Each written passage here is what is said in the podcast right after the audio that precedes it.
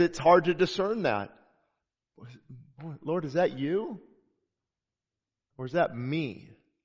Or is that the enemy planting seeds in my mind? Or is that my selfish ambition coming out? And, and it's hard because a lot of times, especially in Christian leadership, you know, we want to, uh, like if I release a new book or I want, like, Lord, is this me or do you really want me to do this?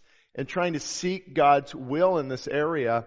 And what happened is, uh, this became a very important sermon, obviously, and it, it began to grow and grow and grow, and that's why you see part one up there. So part two is going to be next week because there are so many things I couldn't, well, I guess I can take out, you know, if you're not in the Word, the Word won't be in you and how to look to the Word for hearing. I guess, you know, most people already know that. No, that's important. And so I had to really just turn this into two messages based on Genesis 12 and then I believe, uh, chapters 13 we'll be encountering as well coming up, uh, in the weeks to come and 14 we'll just keep going through Genesis. So we can put up Genesis 12 verse 1. The Lord said to Abram, it's not, actually it's not yet Abraham, his name will be changed as we go, so I kind of forget that sometimes. The Lord said to Abram, just like Pastor Abram's name, get out of your country to a land that I will show you. Now this has always stood out to me because that's not very clear. What about if God told you, hey, or Shane or my family or you, hey, uh, go ahead and, and, get out of, of Lancaster, uh, California. Get out of there and I'm going to show you where you're going. that could be a little, you know, nerve wracking. You know, all of you would have in mind, oh, Texas, Idaho, Tennessee, Florida. No, he might say Maine, Oregon, Canadian border. And man, you gotta, you gotta appreciate what those truckers are doing. That is incredible. And what people don't realize, that's a different breed of people. I just, I gave up my class A license. I used to drive the, the big rigs and things and heavy equipment and, uh, it's a whole, it's a whole, it's about as American as you can get and, uh, Canadian, I guess, as you can get and very patriotic, very you know, just it's a whole different, you know, as soon as I saw them, like, okay, they're messing with the wrong crowd up there. I don't, I don't know how it's going to go, uh, but been praying for them as well. Um, Jim Garlow had on his show one of the truckers who actually started it. And he said we had to go to the truckers because we couldn't find enough bold pastors.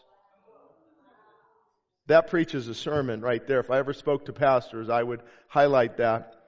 But he said, okay, I'm going to show you where you need to go. I will make you a great nation. And so we see God's sovereignty all over this. It's not like God looked down, oh man, this guy, Abram, great guy, I think I'm going to use him. And he, he, he was actually part of God's just sovereign plan. And it's one of those dynamics that we understand in, in Christian theology that's hard to really nail down is God's sovereignty in relation to our responsibility. Abram had a responsibility to obey. And so when I'm going to lean on something, I always lean on God's sovereignty. If, if you're going to lean on one direction, lean, lean in, in, into His sovereignty. He knows what is best. I believe He orchestrates more than you are aware. Uh, with um, could it be with, with Trump's loss and Biden that it is setting up that Ezekiel type of battle with Magog and Gog and you see Russia as part of that? And uh, they're not really threatened by the United States anymore. I can tell you that much. We are we've lost that edge of being the superpower because of this current administration. Uh, it's laughable. And but so you could see these sovereign things that people don't understand, but God is working behind the scenes. And we have to remember, it's not all about America. God's main, main place to, to, to where everything takes place is that area of Israel. And so I will bless those who bless you, and I will curse him who curses you. And in you all the families of the earth shall be blessed. And for those of you who don't know, Jesus Christ obviously came from this, this lineage of Abram and David. And it's interesting if you even look, um, some of the, uh, the, the lineage there is not really, um, what we would highly esteem. There's some, there's some Rahabs in there. And, and Jesus coming from that and, and God orchestrating all of this. But I wanted you to be aware of the first key that is so important. When it comes to hearing God's voice, I mean, obviously, we have to know it's a good choice. You don't just step out in faith and sin. But there is something where, Lord, I believe, you know, this has been on my heart a while. It lines up with your word. Um, I, I, I'm, I'm sensing it's you, and without faith, it's impossible to please God. So you're pleasing God, and Lord, I'm just gonna, like, for example, when we started this church, I'm just going to step out in faith because I trust you. I trust you're going to guide me. I trust you're, you are going to show me eventually, and that pleases God. I, I, I don't know if it's real pleasing to God or beneficial when we just sit at home waiting for that phone to ring uh, for example, people praying, I need a job, I need a job. Well, get off the TV and Netflix and go fill out some applications. Go, go step out and, well, no, if God really wants me to work, He's going to bring a job to my front door. It doesn't usually work that way because it's hard to d- direct something that's not moving. I used to, as a young boy, I always remember my dad had a boat and it had one of the steering wheels, right? And I'm like, Dad, it's not going anywhere. The boat's just not going anywhere. Right, we got to turn on the motor and get it going. And so often that stepping out of. As long as it's, and I believe God knows our imperfections and our weaknesses. And when we, when we truly step out and say, Lord, I think this is you, it's a, it's a good thing, it's a God thing, it's, it's, it's beneficial, and I'm, I'm not, but I'm stepping out in faith, I think God will help guide us and lead us in the right direction because He knows our heart. He sees that the heart is uh, really wanting to serve Him in this area. Lord, remove my, my ulterior motives. Anybody ever have those? Remove my doubts and fears and, and so part of hearing and obeying God's voice, and these keys are not going to be in order because sometimes they'll come first, other times they'll need to come, come last, but faith is taking God at His word and obeying Him and it can be uncomfortable at times. He was to leave his family. So I have the ellipses in there. You'll see that a lot as I'm going through. Get out of your country, leave your family. God goes on to say a little bit more there in his word. Uh, but to just get right to the point, that's the purpose of the ellipses there. Without losing the truth, you get to the point. And so he had to step away from his family, and and often following God removes us from our comfort zone. Because we, by default, my flesh likes, likes comf- to be comfortable. We had to step out in faith with a 7 a.m. service. Correct? I mean, I'll just hope this isn't, you know, upset anyone, but we didn't know for sure if we should start it. Uh, I was like, mm, I don't know. We'll have to shut it down. Well, that would be embarrassing. And now obviously, you know, close to 100 people sometimes, that helps take away a lot of the, the, the overflow from the 9 a.m. and the 11 a.m. And God, and what, also, what is, is God mad in heaven? Like, why did they do that? More opportunity to worship me? More opportunity for people that like to come in the morning? And that was a bad decision, Shane. I, I didn't see that either. And so that, that stepping out in faith, He shows us and as you're, as you're moving, and what I found over the years is as you're serving, he begins to open doors. But we want the, the we, I want to do this. I, I want the, the, to be on the stage. I want to lead worship. I believe, and usually the worship leaders often start small and God grows them. Or pastoring, preaching. I was cleaning toilets at Hope Chapel 20 years ago. I didn't have no idea he was going to call me to this, but as we serve, as we serve, our gifting is, is highlighted. And people say, you know, have you ever considered this or that? You'd be a good person to, and, and, and people identify you. And that's what kind of shocks some people is we don't often as a church, we don't appoint elders with our opinions alone. We watch who the people call elders, who they respond to, how they interact with the people. And we try to identify what God, he would be a good elder. That would be a good deacon. That person would be great in service in this area. And we watch as they're serving. And so as you're serving, that is a biblical principle and then God begin, can begin to, to, to steer you in a different direction. You have to be ready for that too. It's not often we go in the direction we want because it's, again, it's comfortable. It's easier. I remember when I stepped out in ministry and me and Morgan, we were just, you know, married and, and I'm like, oh man, I don't, I don't like, I don't know if I want to talk to teenagers. That's the hardest group. They're distracted. And when you know it, for a year, I'm going to Calvary Chapel conferences or Foursquare conferences up in the mountains talking to youth and wrote a book on what works for young adults. And, and uh, because it's not comfortable. That's a hard audience. They're not paying, hey, hey, hey, hey, put it, pay attention. Get off your phone. What are you, what are you yawning for? What are you talking? What are you passing notes? You know, it can be, it can be, it's not, it's not uh, comfortable. It can be challenging. And, but here's a point of interest I wanted to just bring to your attention. Do you see that last part? I will bless those who bless you, and I will curse him who curses you, and in all, and in you all the families of the earth shall be blessed. Now, this could be a sermon in and of itself, but I wanted to talk about something that I think is important. That's why I called it a point of interest. There's a big part in the church uh, that maybe some of you aren't aware of, and actually some people don't go here because we don't believe this. It's called replacement theology, and they believe that the nation of Israel has been replaced by the church. So there is no more, there's no longer a purpose for Israel. It was at Christ's death, burial, resurrection. The church now became the spiritual Israel, has been grafted in. And to their credit, there are some good verses that get, can support that. However, as with all things, there's some verses that don't support that at all. So as a church, as an eldership team, we view the, that God has a plan for Israel and a plan for the church in just a normal reading of scripture. Now I know there's people who go here who don't agree with that, and I understand that. We can still be brothers, we can still fellowship. Uh, we'll know eventually. Uh, but what happens too, it's not just they believe that. The reason they believe that is it has to fit a certain aspect of their theological framework. When you believe a certain way theologically, you have to then change other areas of that theology to make it all fit.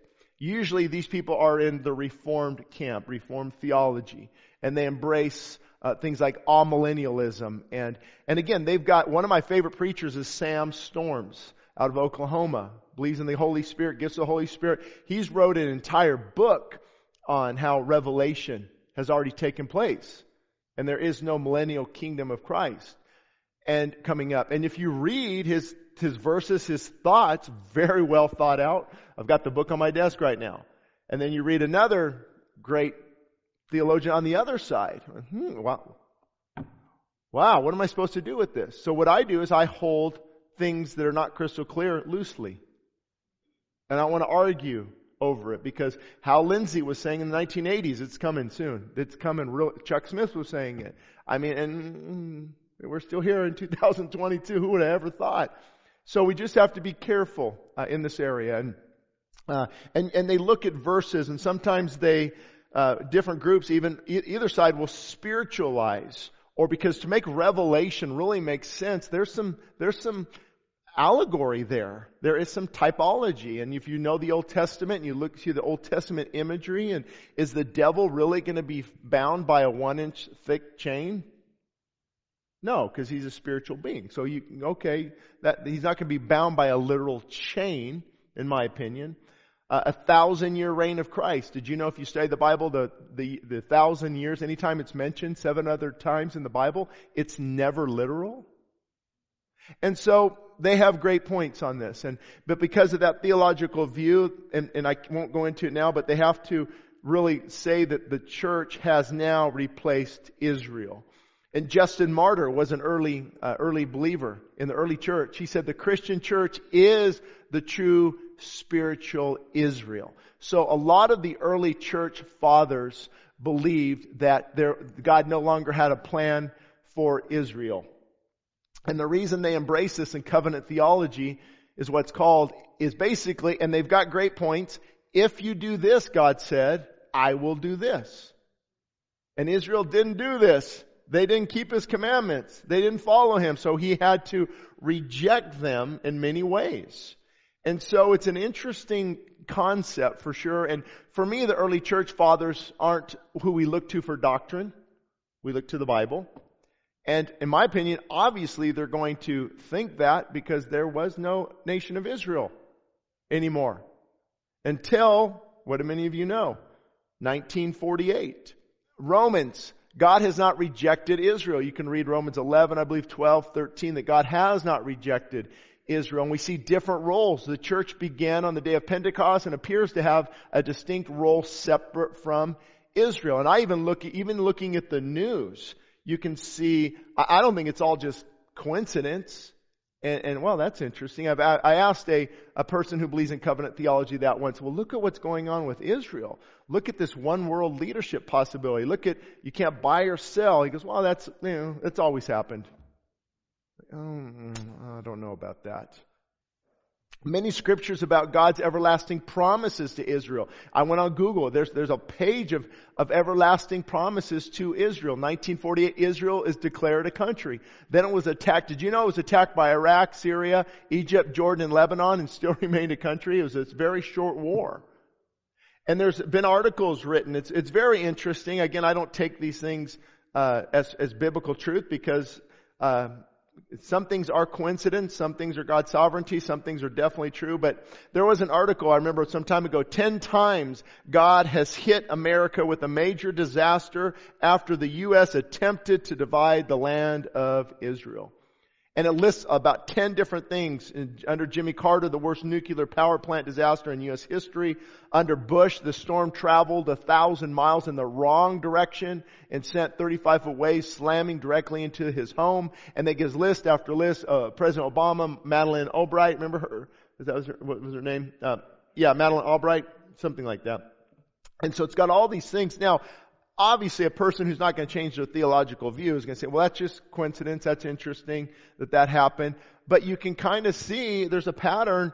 If, if you begin to divide God's land and he hasn't called for that, he, he, he still looks at that as, as his, his, the apple of his eye, you, you, he's going to spank you.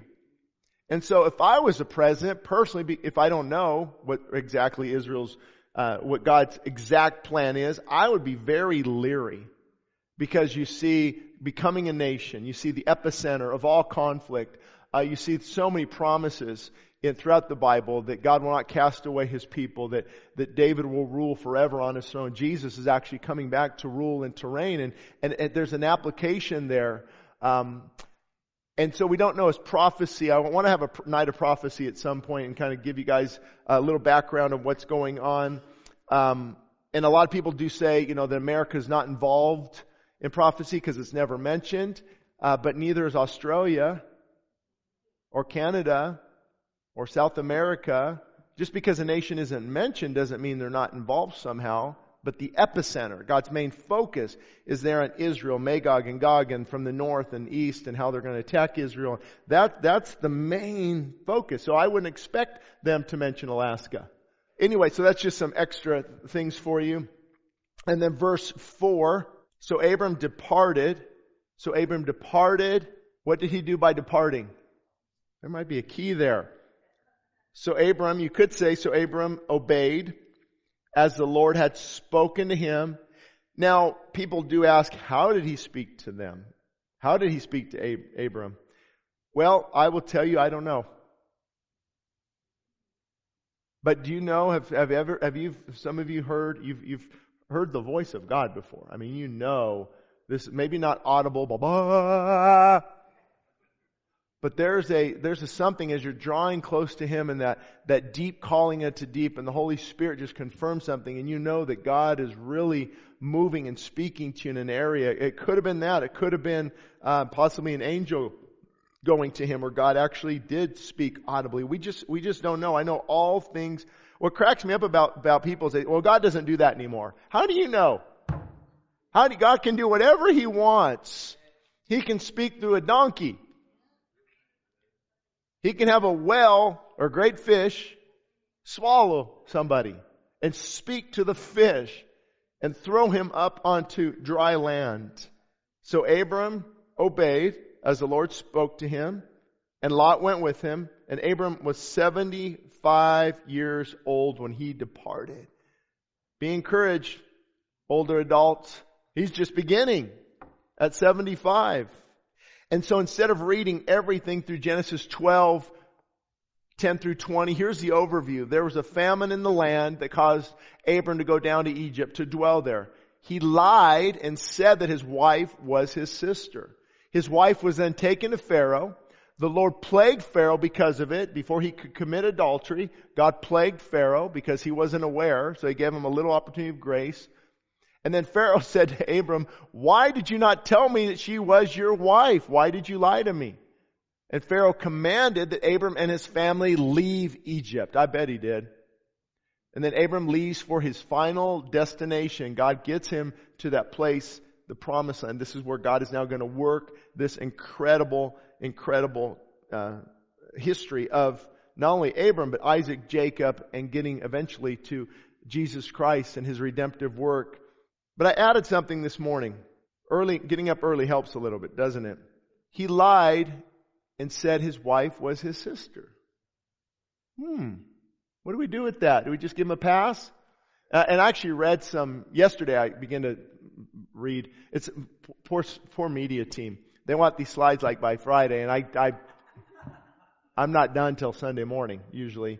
And so I try to we change things around. But I looked at some just interesting what rabbis said, Jewish rabbis. And they would say Abram uh, definitely lied. He was in sin. And so, but then you have other people. I know Dennis Prager. If you ever listen to him on the radio, sometimes he has an interesting commentary. I don't, he's not a believer, uh, just like um, Ben Shapiro, and they're, they're very Jewish, but they're not not believers. So interesting things. And of course you look at commentaries and I mean that's between God and him. But it did, it did bring up an um, interesting question and thought in me. Even Ab- Abram, this great man of faith, had doubts. If we say, you're my wife, when we go into Egypt and she sees you're a hottie, can I say that? I forgot that I was talking to teens. You, you, you, you, they're going to see you. And the Pharaoh's going to want you and he's going to kill me.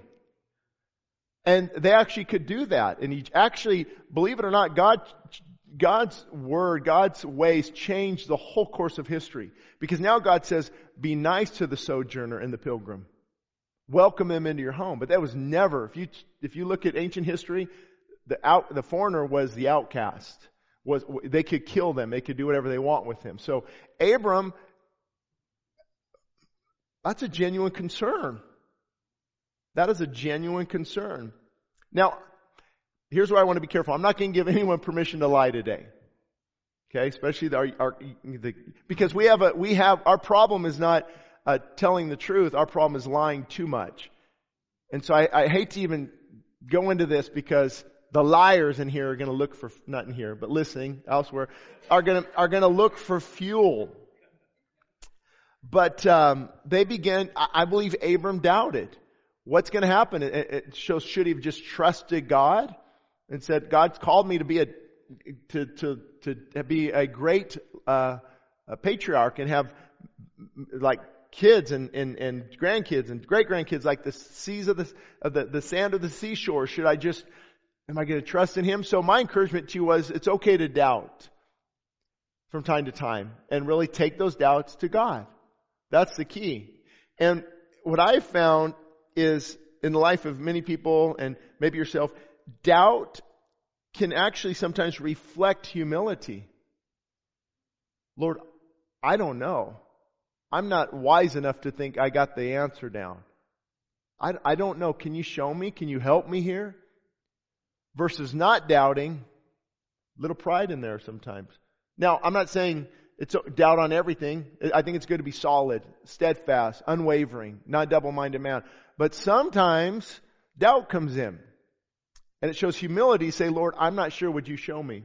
And on that note of Dennis Prager, I was reading he went to, he spoke at an atheist convention in Minneapolis.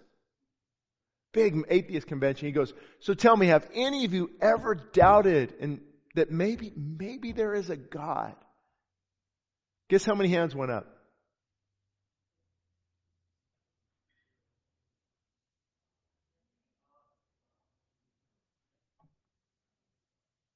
Hmm. A little, little bit of lack of humility in that room. You ask a Christian church, I ask you, I bet every hand would go up. Not doubt that there is a God, but have you ever doubted that, Lord, is this really you? But see how pride works? Not one hand. You've, you've never doubted, you've never seen a, a life, a baby being born. Say, what? How did that happen? From a man and a woman, there's nothing, and now here's this, how did, the, the, all this just happens. You've never doubted that, that the sun 93 million miles away is just the right out, the distance not to not to melt us and, but to keep us warm. I mean, you, you've never doubted that there is a God. Come on. But see the pride, the proud and the arrogant, the fool has said in his heart, there is no God. It's been said that man's certainty is poison to his soul man's certainty has, is poison to his soul, to not be flexible and teachable, not on absolute truth that is well established, but in areas where we're not sure. So did Abram sin by not, by lying? And again, I don't want to turn this into a sermon, um, but when, when you're confronted with things like this, uh, you, you look at basically what are my choices? And we do see in the Bible from Rahab to David and from Abram to Samuel, that sometimes people have not been forthcoming. Hmm. But let me define a lie first. It's the intentional communication of a falsehood designed to deceive someone who has a moral and legal right to know the truth. For example, was it okay for Corrie ten Boom to lie to the Nazis? And you see where this is going. Uh, actually, did you know God told Samuel to lie? Oh, ho, ho, Shane. Wait a minute, wait a minute, wait a minute. God said, Samuel, go anoint King David. David is king. Go anoint him. Samuel says, I can't because when I do that and announce that, Saul is going to kill me. God said, then go tell Saul that you are just going to make a sacrifice for the people. Isn't that interesting? Why is that? Because you have no obligation to tell murderous Saul the truth. If it's going to harm God's people, his way. There's a lady by the name of Irene. I don't want to give her last name. Uh, back in the 1940s, she hid about 12 Jews in the house. She was a maid. She hid the Jews, and it, it, she was a maid for one of the commanders in Hitler's army. And one, once he, he found them, he said, I'm going to murder all of them unless you become my mistress. And he was married. And she did. For a year or so until they could escape and get out. It's just very interesting, if anything, correct? So, in the state of our nation today, I'm very hesitant to even bringing this up because everyone's looking for an excuse to lie these days. And I think it becomes obvious here what Ab- I mean, so I'm going to leave it up to God and Abram. I don't know what happened, but that's interesting to pull from that. And then we see again what happened here. The context is God was positioning Abram to fulfill his purposes. And then we can move to the second key, which is really important. Clarity comes from, let's all say that one. Live stream audience. Clarity comes from obeying God. Many situations go on in the church in the course of a year. And I would say without a shadow of a doubt, without even guessing, the majority of confusion about God, about their marriage, about issues, and, and I'm just so depressed, I don't know. With, without a shadow of a doubt, it's often because the person is in disobedience. I would say the vast majority of people in the church who are having a hard time hearing from God, discerning His will, are in disobedience. And it clouds their vision. It skews their judgment. And they, they go through life kind of half-heartedly, like a double-minded man, unstable in all their ways. And uh, what is God's will for this? What is God's will for that? And, and they're living, there's, there's a sense of disobedience where they're not obeying God in certain areas, even if it's a little thing. I remember I was reading uh, D.L. Moody's book, and uh, I don't know, you know, there's different views on this, so I'll be careful to the language I use. But the, the, this lady, uh, they were praying over over people, and and, and this lady so de- desired a mighty filling of God's Spirit. They call it the baptism of the Spirit, this overwhelming power and presence of the Spirit. The Bible refers to it as be, be, be filled with the Holy Spirit. Don't be drunk with wine as in dissipation. Sorry. There we go. Don't be drunk with wine. Let's just leave it there. And then be filled, contrary, be filled with the Holy Spirit. And she was wanting this, and he was preaching, and she was so convicted because what she had been ignoring God for so many years was on her looks. She had this nice hat. I guess hats back then were hats and her attire and, and she just, all of this. And God has been convinced, no, get rid of that. Humble yourself. And no, no. And finally when she did that, the Spirit of God just mightily filled her. And I can give you list after list. People gave up something that God was convicting them. They, they began to obey in this area and God began to just fill them. And we think of these big things. I'm not doing this and this. Yeah, but what are the little things? Unforgiveness. You know, there's been times I've came to church, God said, forgive that person and just hug them. And I'm like, no, mm-mm. Nope, mm-mm, mm-mm, nope, nope, nope, nope, nope. And the sermon is